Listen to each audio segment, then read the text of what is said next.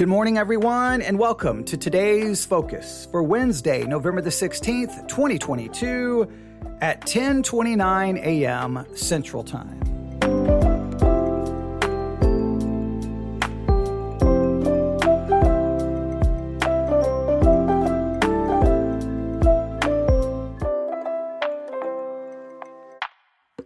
Good morning, everyone. Welcome to another episode of the Today's Focus podcast series. If you are new to this podcast series, it's very simple. I try to give you one thing to focus on throughout the day.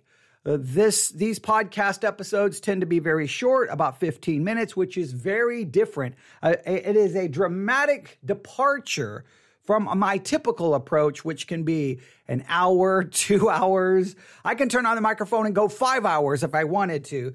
Uh, so all of our all of our podcast episodes tend to be very long.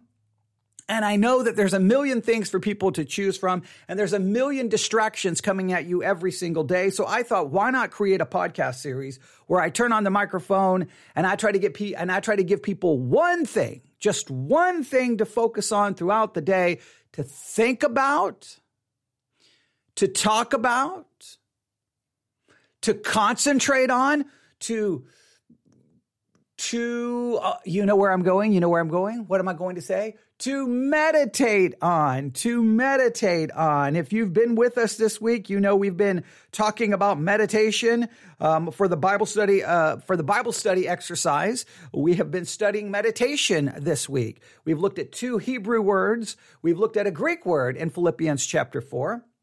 We've talked about the difference between study and meditation. We've talked about the, the need for both. We, we've, we've done so much in all of that. But this morning, for today's focus, I want you to focus. We're going to once again turn our attention to a sermon from the 1800s on meditation. The name of the sermon is A Very Profitable Exercise. It was preached by Charles Haddon Spurgeon somewhere in the 1800s, somewhere between 1830.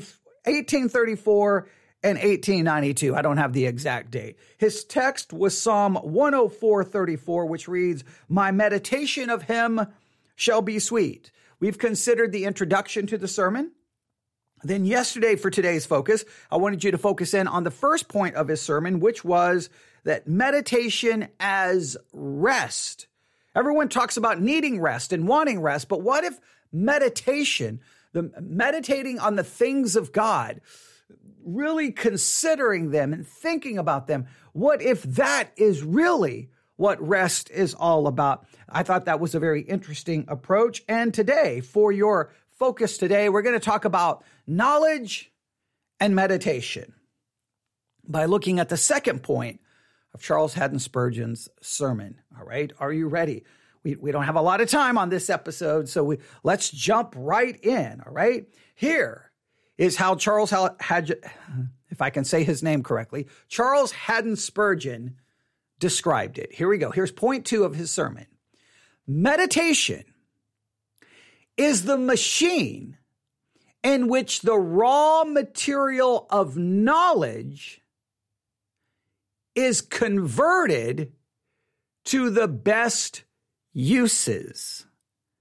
Oh, I absolutely love this. We talked I talked a lot about how study Study is the gathering of knowledge. It's the gathering of facts. One of the major things, I think that this is just a, an, a, a, problem. It's a disease throughout much of the evangelical Christian world. So many people think Bible study is about interpretation when I've tried to explain to you guys over and over and over and over again. The, the, the, the first most important element of Bible study is observation. You can't interpret what you haven't observed, and the quality of your observation determines the quality of your interpretation. All right. So study is really observing, observing, observing, observing the words, the definition of the words, the con- the textual context, the historical context, all of those different things. It's observation, observation, observation, observation. So study is really the gathering and observing of all of these facts where meditation takes those facts, takes that knowledge, in a sense, pulls it inside of your, of yourself you have an internal conversation with it in your heart. And this internal conversation then begins to have an emotional impact. You feel it. You, you, you react to it, whether it's, it's a reaction of frustration or anger, or it upsets you, or it bothers you, or it excites you, or it brings you joy. Something happens. So many times we just gather a lot of information, but it, it never gets inside of us.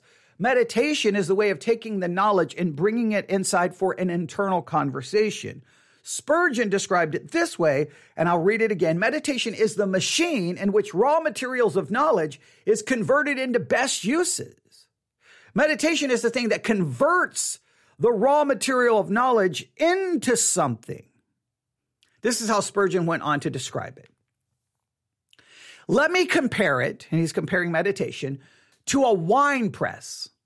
By reading, research, and study, we gather the grapes. So when you're reading, when you're researching, when you're studying, which you must do, we talked about this in previous episodes. You, you can't just have meditation without study and you can't have study without meditation. You have to have both. If you don't have both, your Christian life ends up unbalanced in its problem. Study without meditation leads to self-righteousness, arrogance. You're condescending. You basically become a spiritual jerk right? Me- meditation without knowledge, you may have passion, you may have zeal, you just have no knowledge. And in many cases, you end up in a theological train wreck. So you've got to have both, right? So reading, research, and study, we gather the grapes, but it is by meditation that we press out the juice of those grapes and obtain the wine. Do you want grapes or do you want to be able to drink the wine?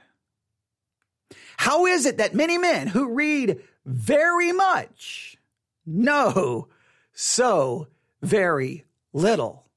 The reason is they read book upon book upon book upon book upon book. They listen to sermon after sermon after sermon. They read systematic theology after systematic theology. They read one hermeneutics textbook after another, after another, after another, after another, and they stow away all the knowledge with confusion inside their heads until they have laid so much weight on their brain that it cannot work.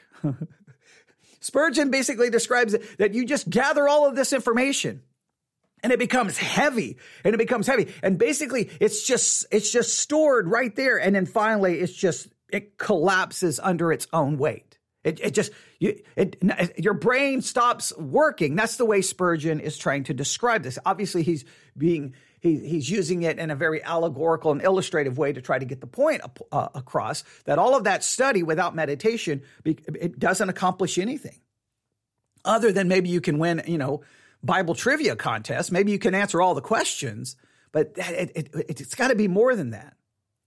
He goes on to say, instead of putting facts into the press of meditation and fermenting them until they can draw out right inferences, they leave them to rot and perish. They extract none of the sweet juice of wisdom from the precious fruits of the vine. When I have read a book for about half an hour, I like to walk a while and think it over. I shut up the volume and say, Now, Mr. Author, you have made your speech. Let me think over what you have said.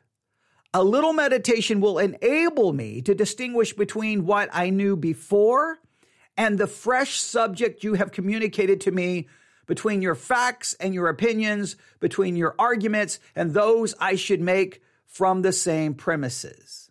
Animals, after they have eaten, lie down and ruminate. They first crop the grass and afterwards digest it. So meditation is the rumination of the soul. Thereby we get that nourishment that feeds and supports the mind. This is why church in many cases is absolutely 1000% useless, meaningless. Now, I am not, obviously, I'm not against the local church. Obviously, I am not, right? I mean, I'm a pastor of a church. Obviously, I'm not. But here's what happens. Millions of people get in their car. They drive to church. They, they, they walk through the door and they go through, even if it's not a liturgical church, there's a liturgy there. There's an order of what you're to do. Even if it's just first you walk in, you go over and you grab a cup of coffee and a donut and you talk about the weather and you talk about your favorite sports teams and the ladies are talking about their babies or whatever people are doing. You're just kind of, you know, roaming around talking. Then, okay, then we get together. We sing a lot of songs. Maybe you raise your hand. Maybe you don't raise your hand. Maybe it's a praise song. Maybe it's a hymn. You go through the motions, right? Finally, someone stands up using that preacher kind of voice, opens up the word of God and they preach and you say amen when you're supposed to say amen. You bow your head when you're supposed to bow your head. You may raise your hand if you're asked to raise your hand. You may turn to your neighbor and say whatever they tell you to say. You go through all the motions. You may even write down in your notebook the three points of the sermon if there's three points. You may, you may laugh at the illustrations. You may cry at the sad story. You go through an entire range of emotions and actions and movements. And then you get in your car and you drive home. And guess what happens? Do you think there's any lying down to ruminate? Do you think there's any, in a sense, closing the church service and then thinking about it, meditating on it, considering it, having an internal conversation about it. Sometimes the only conversation about the sermon is people sitting there griping, complaining, and criticizing. They do more of that than actually ruminating, thinking about, in a sense, taking the grapes and pressing them down so they have a full glass of wine, of the wisdom, of the, of the truth that was taught and drink it down. They don't, they don't want to drink it. They just wrote it in their notebooks. They don't want they don't want the grapes. Speaking of drinking, I'm going to take a drink of water. And that's what happens. So the sermon is forgotten. We, we, we, you know, everyone they put on the big show and dance. Everyone went through the motions, but nothing, nothing is, nothing enters inside of us. If all we do when we read or study is gather information, if all we do when we go to church is go through the motions and gather a couple of points, it's got to get inside of us. And that doesn't happen just by doing nothing. You have to purposely, as Spurgeon said after he re- read a book, okay, I, am going to go back to what he said. Uh, he goes, when I have read a book for about a, half an hour, I like to walk, walk a while and think it over. I shut the volume and say, please note, and I say, see, it's an internal dialogue. That I, the word meditate really it, it, it deals with speaking and it deals with emotion. So now you're going to talk about it and you're going to feel something. But he says, so I, I shut the volume and I say, now, Mr. Author, you have made your speech. Let me think over what you have said. A little meditation will enable me to distinguish between what I knew before and the fresh subject you have communicated to me. Between your facts and your opinions, between your arguments and those I, I should make from the same premises. And then he talks about animals. After they've eaten, they lie down to ruminate, to ruminate, to think deeply about something. That's what we should do. Spurgeon continues with this point we're going to run out of time. When thou hast gathered flowers in the field or garden, arrange them in proper order and bind them together with the string of memory. But take heed that thou dost put them in the water of meditation, else they will soon fade and be fit only for the dunghill. In other words, you can gather the flowers, you can arrange them, you can tie a string around them. But unless you put them in the water of meditation, they're just going to fade and you're going to throw them in the dunghill. You're going to throw them in the trash. And that's what I think happens to so many sermons and so many Bible studies because we, we never get to the point of meditation. When thou hast gathered pearls from the sea, recollect that thou wilt have gathered with them many worthless shells and much mud. Therefore, sort, sort them in thy memory and only keep those that are worth preserving. Thou must also open the oyster to extract the pearl and polish it to make it appear more beautiful. Thou mayest not string it in the necklace of the mind until it has been rubbed and garnished by meditation. Thus, you see that we need meditation to make use of what we have discovered, as it is the rest of the soul So it is the same time the means of making the best use of what the soul has acquired. That's the second point in Spurgeon's sermon, a very profitable exercise. I want you to really think today. I want you to focus on how meditation makes the best use of all of that knowledge. As Christians in 2022, we have access to literally everything. And we bring in lots of words and lots of information and lots of sermons. But we've got to take it and pull it in and have an internal conversation with it. We have to ruminate on it. So, in a sense, we take that knowledge, that's the grapes, and then we press them till we get the wine. And then we need to drink that wine deeply in so that we feel it. We react to it. We have some kind of an emotion with it. Or if not, all of that knowledge becomes useless.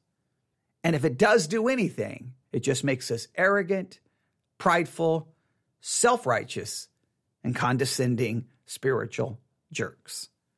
We don't need more of those. That is your focus for today on this Wednesday, November the 16th, 2022.